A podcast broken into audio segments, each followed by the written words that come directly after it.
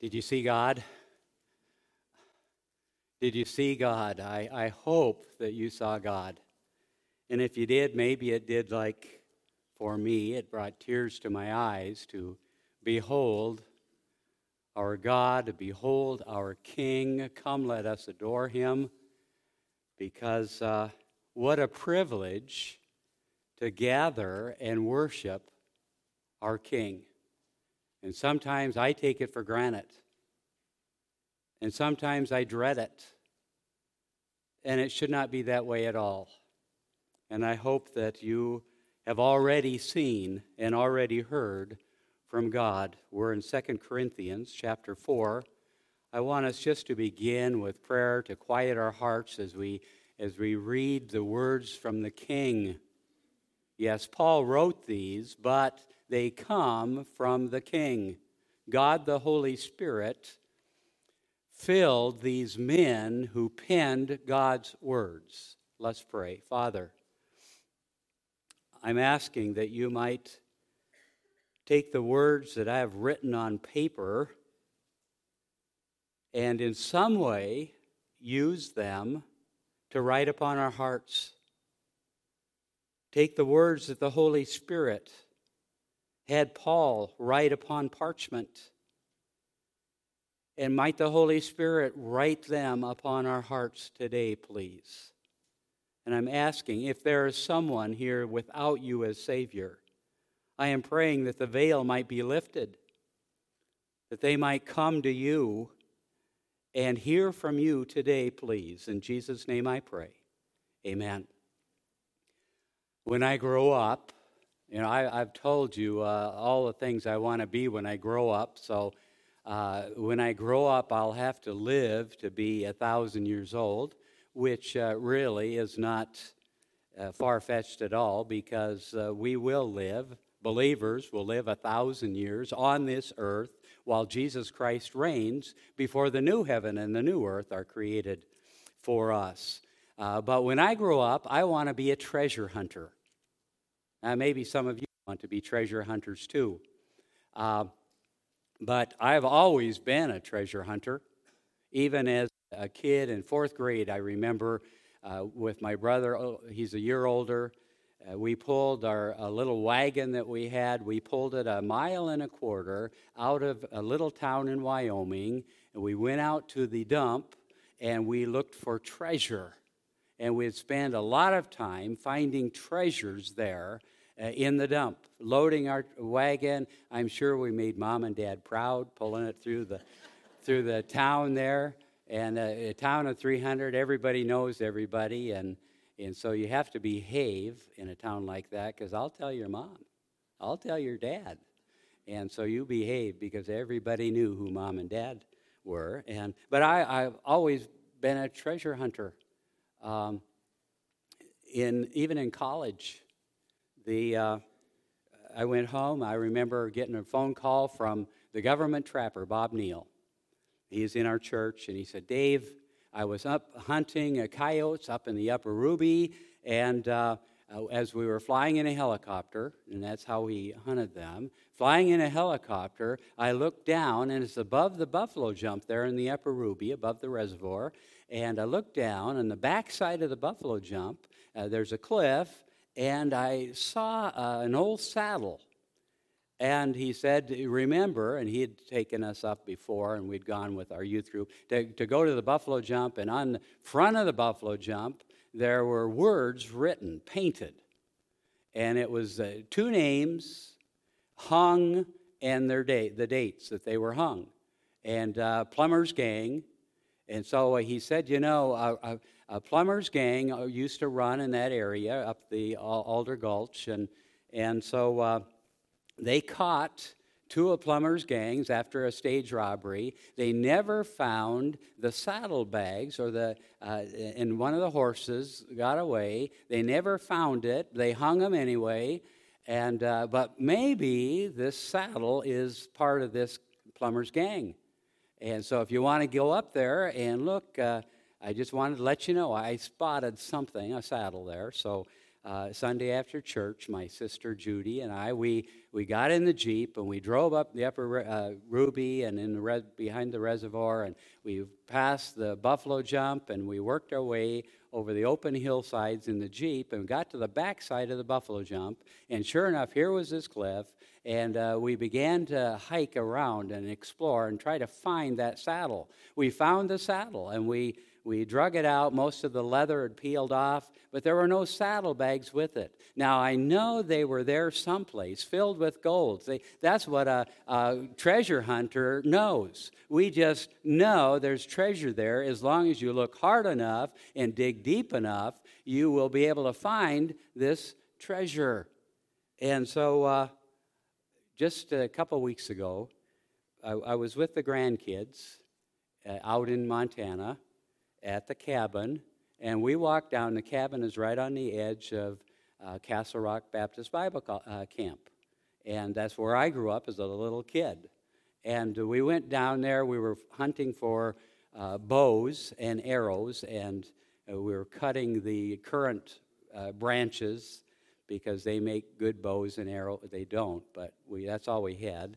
And so we were finding bows and arrows, worked our way down to the camp, and here, a front end loader had, uh, sometime earlier, had scooped out the bank in the, in the, of the mountainside so that a, a, a camper trailer could back in there and they could get set up for some camping. And uh, they had scooped this out. Where they scooped it out, they had scooped into an old dump. Now, this camp used to be a CC camp for those of you that are really old uh, and uh, you know a hundred years ago, and and so uh, here are treasures, and sure enough, as we looked through these treasures, we found an English teapot and uh, an old type of uh, glass vase or a bowl type of thing that we put flowers in. They were treasures. Wow! Look at the treasures that we found. Well, I've been waiting for this day, and I would like Katrina to come up here. Katrina is our oldest granddaughter, grandchild. And with the being the oldest grandchild comes some good things. Now, it isn't this earthen vessel that is the treasure. It's what is in this earthen vessel, wanting to pass it on to the next generation, to the oldest. A treasure. Uh, I read not too long ago about uh, a guy who picked up, he was a rock collector, but he picked up a, a paperweight uh, at a garage sale. And he went and he had it, uh, he wanted to find out what kind of gem it was and it turned out to be an amethyst or something that was worth tens of thousands of dollars. Well, I'm a, I'm a treasure hunter. And so I found a treasure at a garage sale. $2 that I paid for this because I'm a treasure hunter.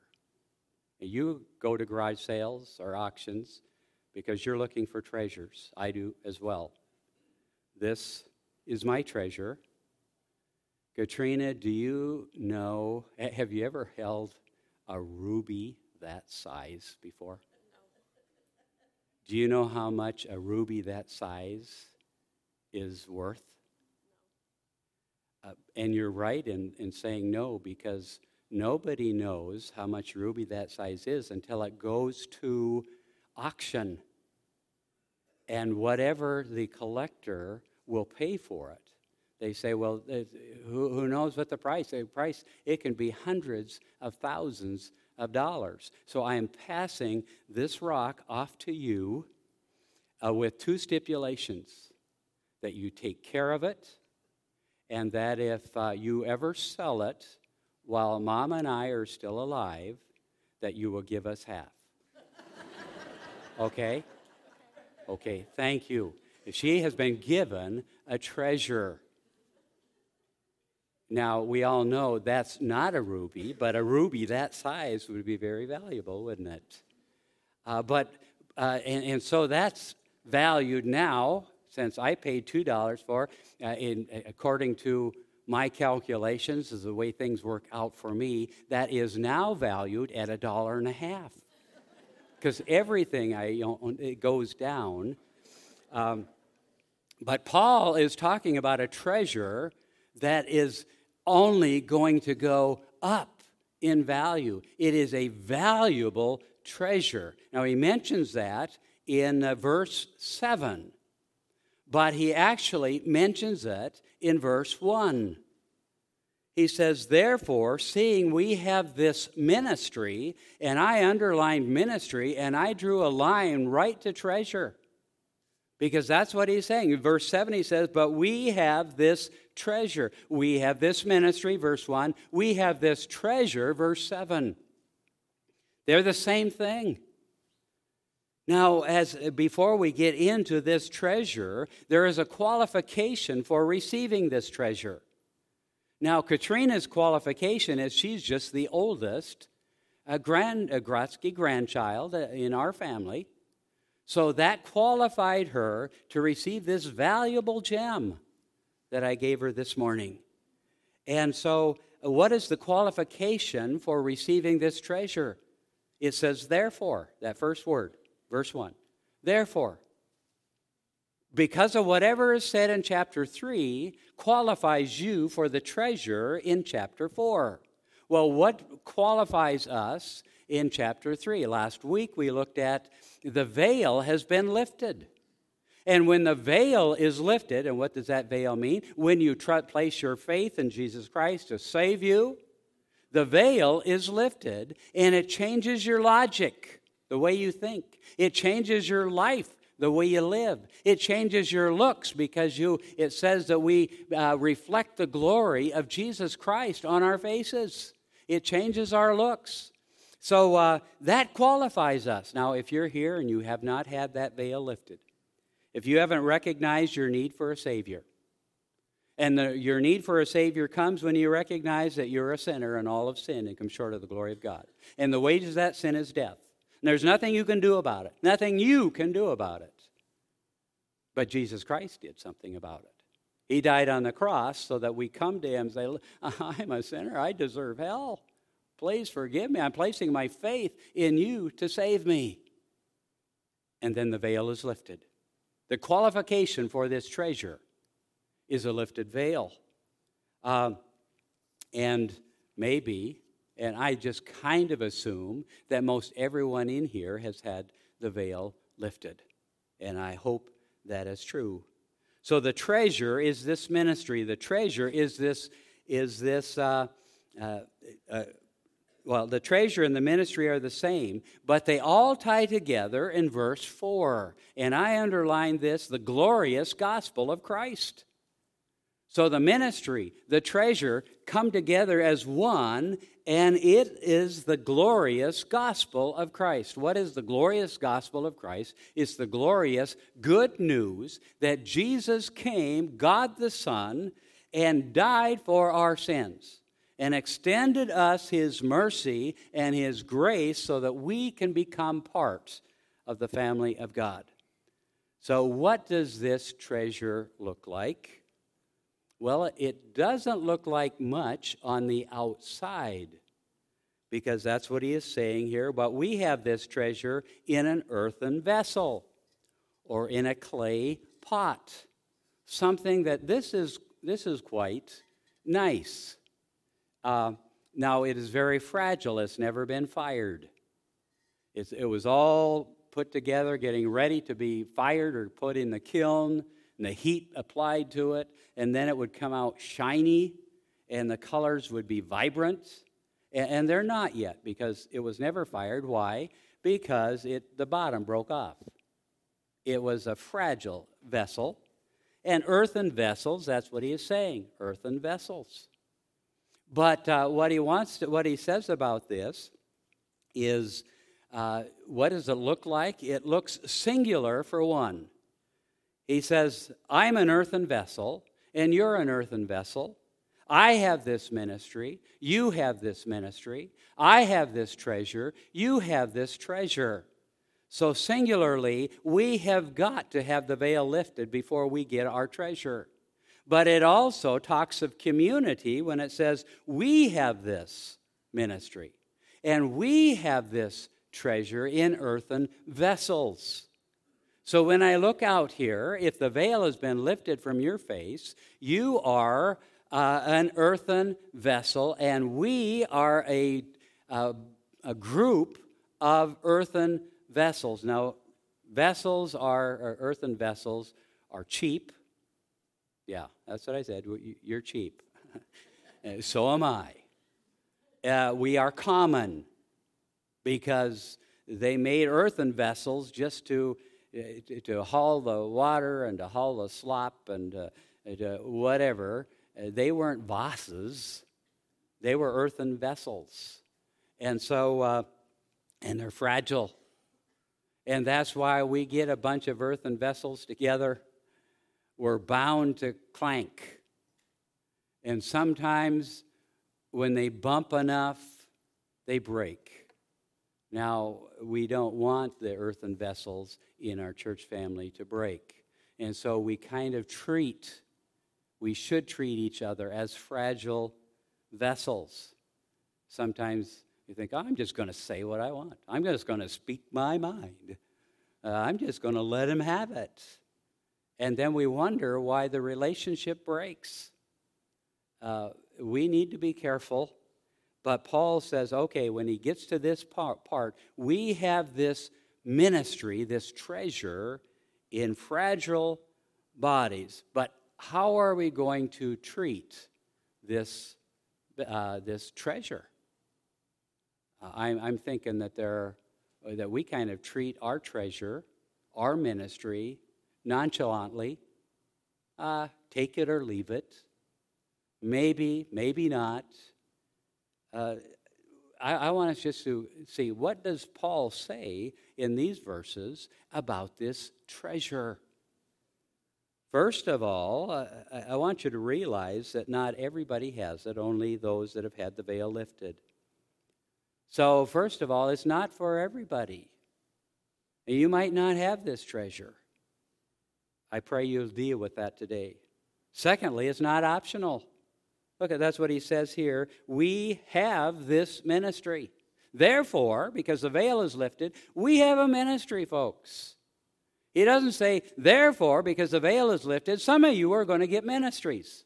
Some of you are going to get treasures. That's not what Paul says. It's not optional. Now, what you do with it might be, and it is.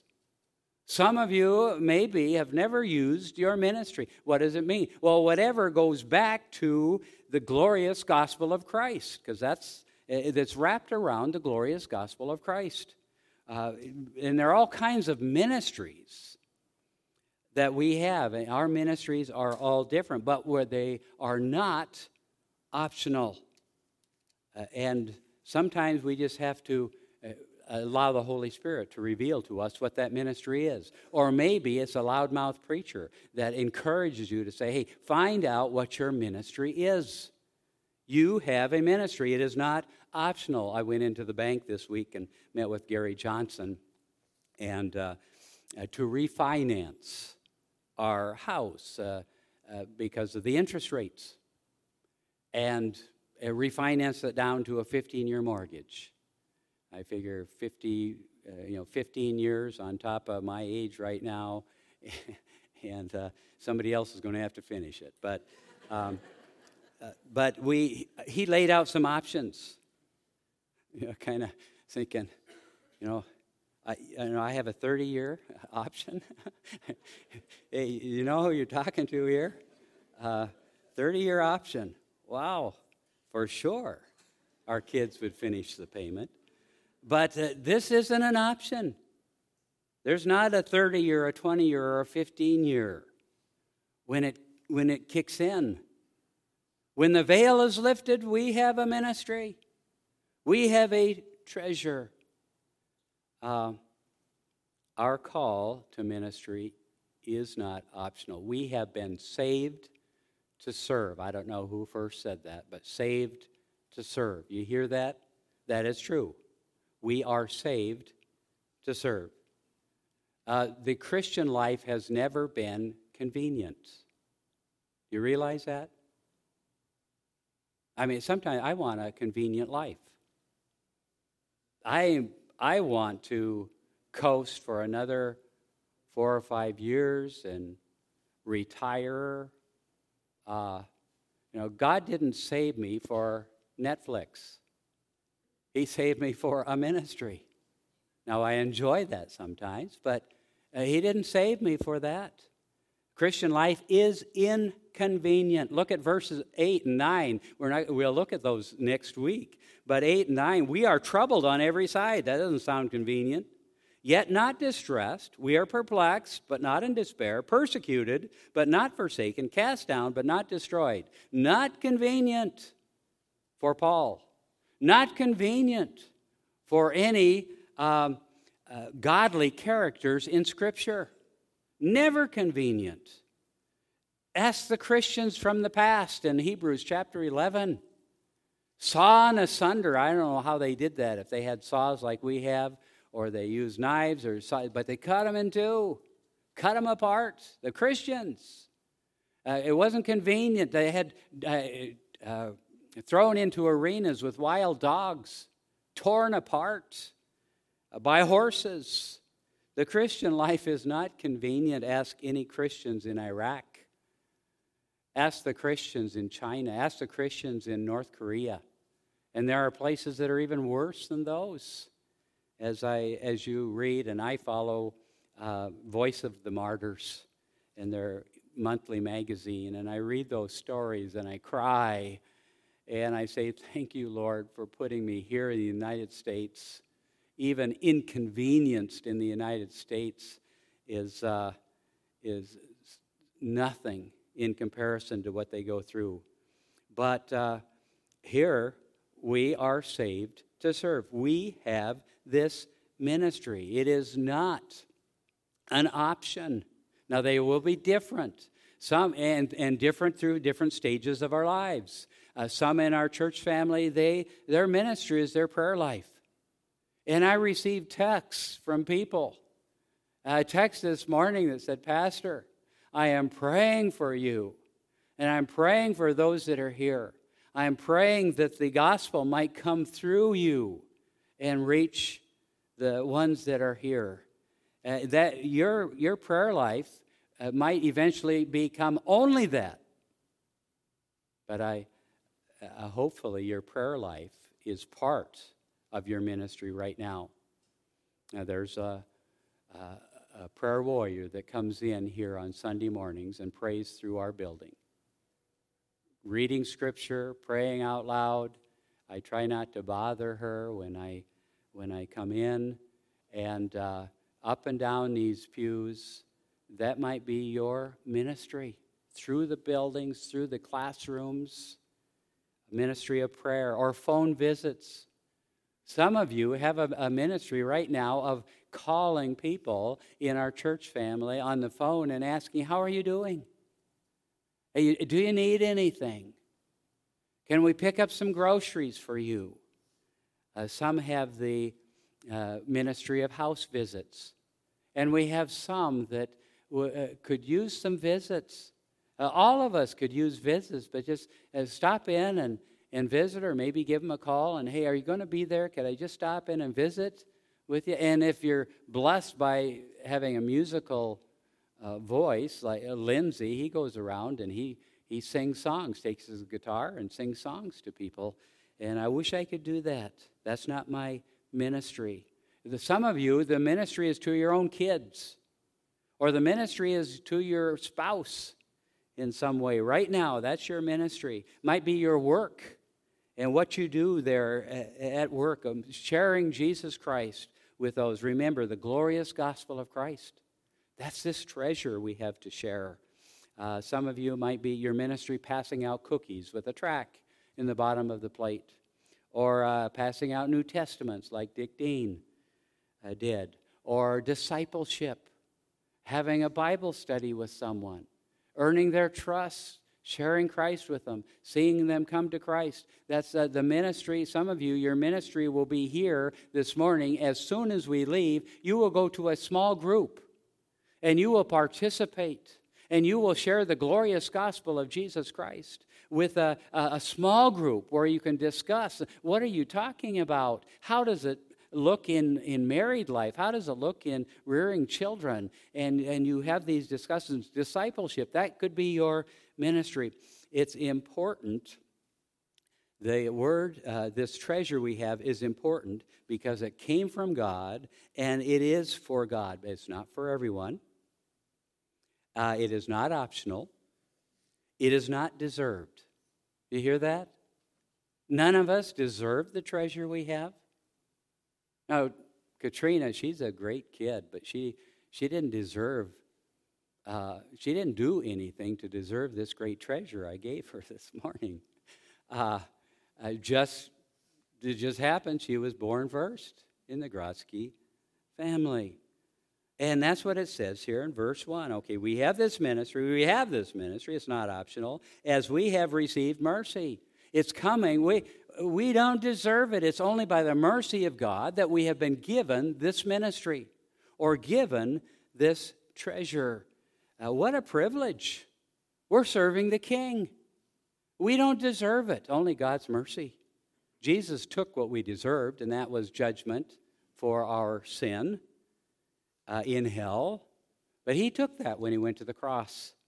That's the mercy that he extended to us. Now, that's why uh, Romans 5 8, but God commended or revealed his love for us in that while we were yet sinners, Christ died for us. While we did not deserve it, because we were sinners, we were shouting, Crucify him, crucify him, uh, he saved us. He extended His mercy. He died for us.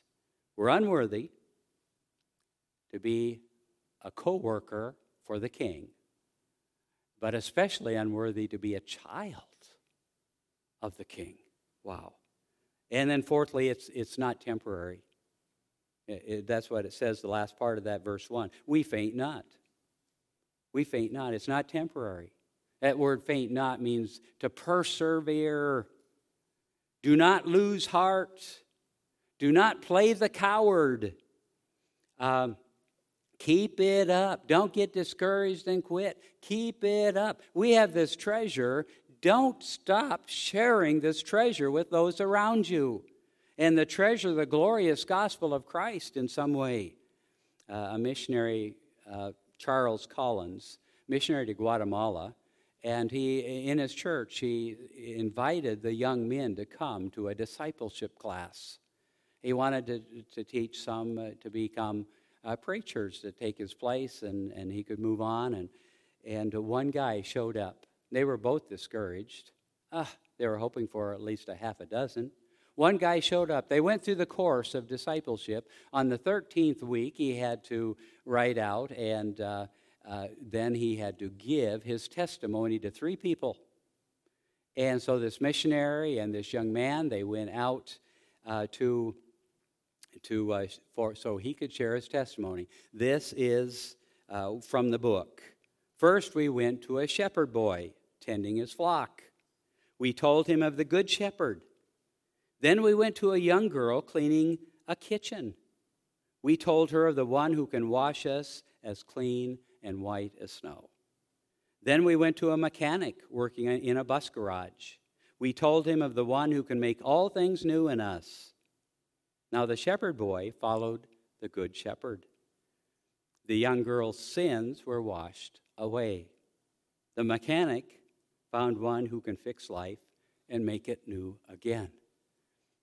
The, the missionary asked the young man as they were walking back to the church, says, uh, Do you want to you want to go to the next section in this discipleship? And he said, After today, how can we quit? We can't quit. It's not optional, it's not temporary. It is, it is valuable, this treasure we have.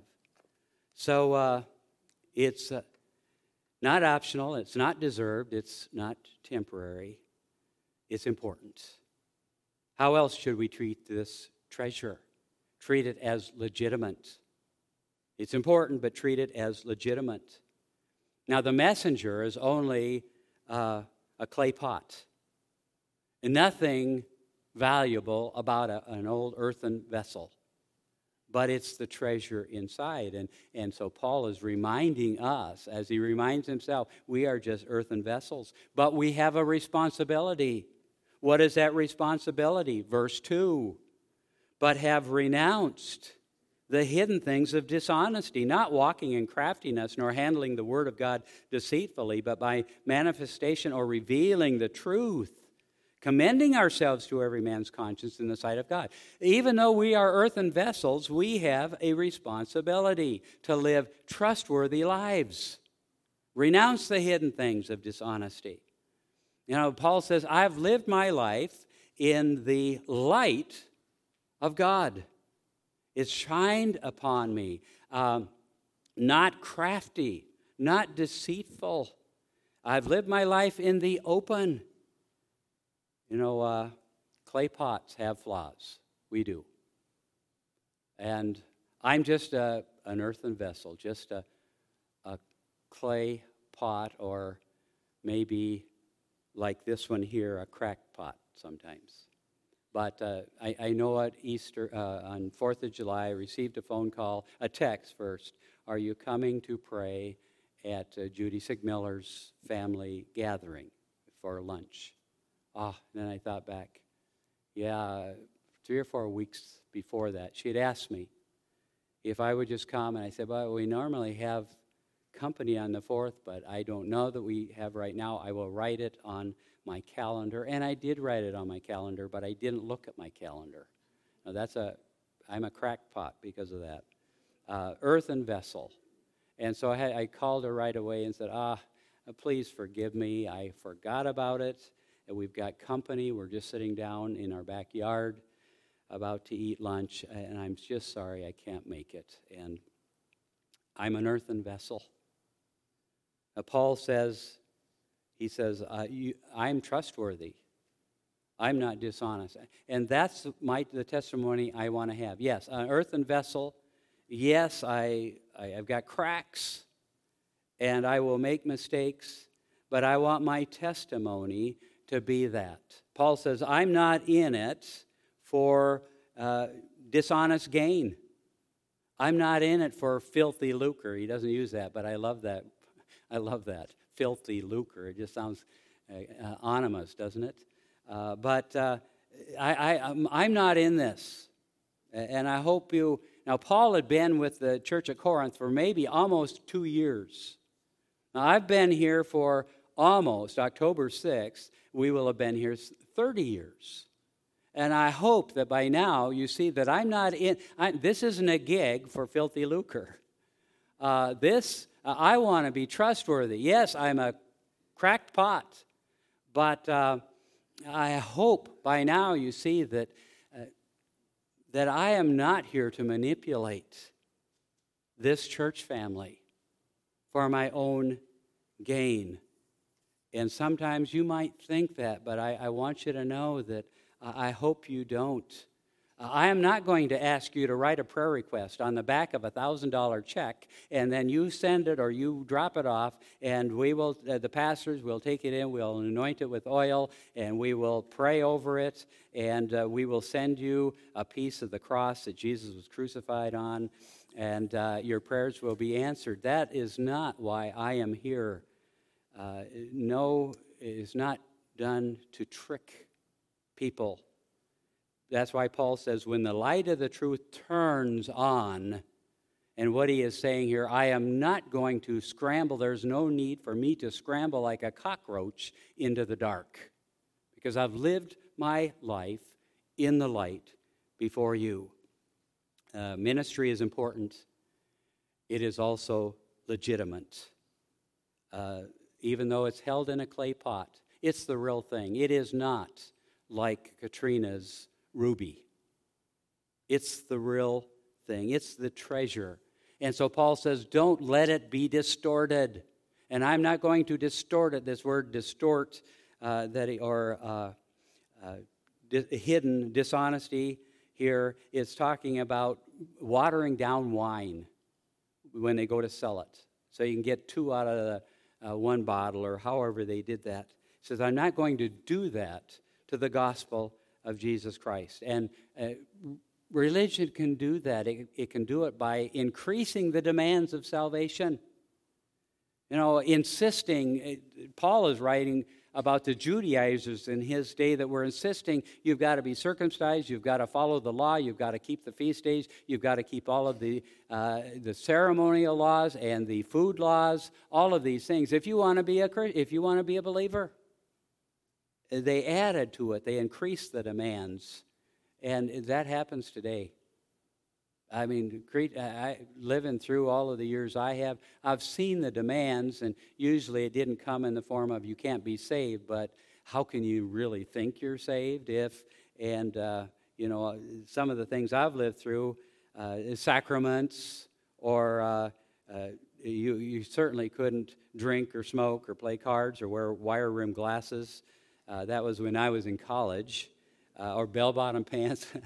Well, I shouldn't have worn bell bottom pants, but um, I did. Or haircuts and ties or tattoos, or uh, you take your pick. There's a zillion of them. Uh, they don't determine a person's salvation. Or maybe decreasing the demands of salvation. It waters it down. You're on your walk through life uh, and you want a friend, hold your hand out and ask Jesus to join you, and He'll walk with you and help you the rest of your life make life easier for you, you know, that's not salvation either. Pray a few words, and that's salvation. No, you've got to recognize that you're a sinner, that you need a Savior. I mean, if you're doing good enough on your own, why do you need a Savior? And so you can decrease the. Paul is saying, knock it off, guys. Uh, don't dilute it. Uh, you, you can't live in sin. And he's writing to the church at Corinth that in 1 Corinthians, he wrote to them and said, You're living in immorality openly. And you're not doing a thing about it in your church family. You're living like the lost. Knock it off or I'm coming. And I'll straighten things out when I get there. And uh, that's why he said, What? Shall we continue in sin that grace may abound? Shall we just keep sinning more so that God pours more grace out to us? God forbid. How can we that are dead to sin live any longer therein? You just can't do it. If you enjoy it, then maybe you better examine the veil. Maybe you're looking through a veil and you haven't had it lifted. Then, so uh, it is important, it's legitimate, and it looks like Christ. Verses 5 and 6. That's why this treasure is important. It looks like Christ.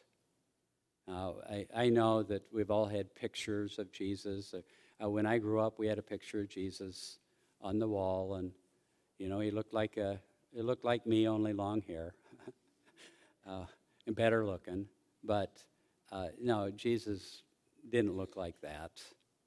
But he says, as you spend more time with Jesus, you look more like Jesus this treasure looks just like Jesus the glorious gospel of Christ. Now, uh, this week, I went to the jewelers and I picked up this box.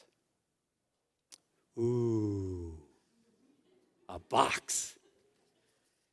And, uh, and I could give this box to Cindy and she could look at it and say, Wow, that is a beautiful brown box. It's just my color. But you look inside, and ooh, wow, this is a better looking box. Uh, it's, it's all, it's kind of leather almost looks like. It's as beautiful. And I could give this to Cindy and she could put this on her dresser with her other jewelry. And she could ooh and ah about that box. Let me tell you, folks, this is a clay pot. Because this isn't, this isn't the treasure. The treasure is inside. And so, what is that treasure? And the treasure is You don't really ooh and ah. This is just a piece of her old uh, costume jewelry. But you know what probably as valuable as the uh, zircon. I, what, what, what, what did I buy you instead? Zirconium instead of a diamond? No, no she does have a diamond. But it is, uh, it, it's what's inside the gospel, the glorious gospel of Christ. It is a treasure. Don't focus on the pot. Uh, we spend so much time take, taking care of our pots that we never get around to sharing the treasure. We think that this life is making this pot last as long as we can. So we go real easy just so we don't crack. And we forget that we've got a treasure inside. Don't focus on the pot. Showcase the treasure inside the glorious gospel of Christ. Let's pray. Father, Lord, I, uh, the time is short. I believe you are going to come back soon. Lord, I don't want to be caught on the couch watching Hallmark flicks. I want to be showcasing Jesus Christ. Might those that see me see Jesus, please. And I pray this for the rest of us. What if you come back next week? Have I demonstrated to those around me that I have a treasure inside? Jesus Christ, the gospel, the good news. And before I close in prayer, before I close this prayer, maybe there's somebody here that would say, Pastor, I've never had the veil lifted. I, have never cried out to God to, to forgive me and save me and you would like me to just remember you, not by name as I pray, but to remember you in prayer this morning, would you lift your hand? Do you still have the veil over your eyes? Then, if you don't, you have a ministry. What are you doing about it? Lord, you know our hearts. You know the. Uh, our desires, and if they're all pointed toward the pot, we've missed something. Motivate me, Lord, and motivate us to share Jesus Christ. I ask this in Jesus' name. Amen.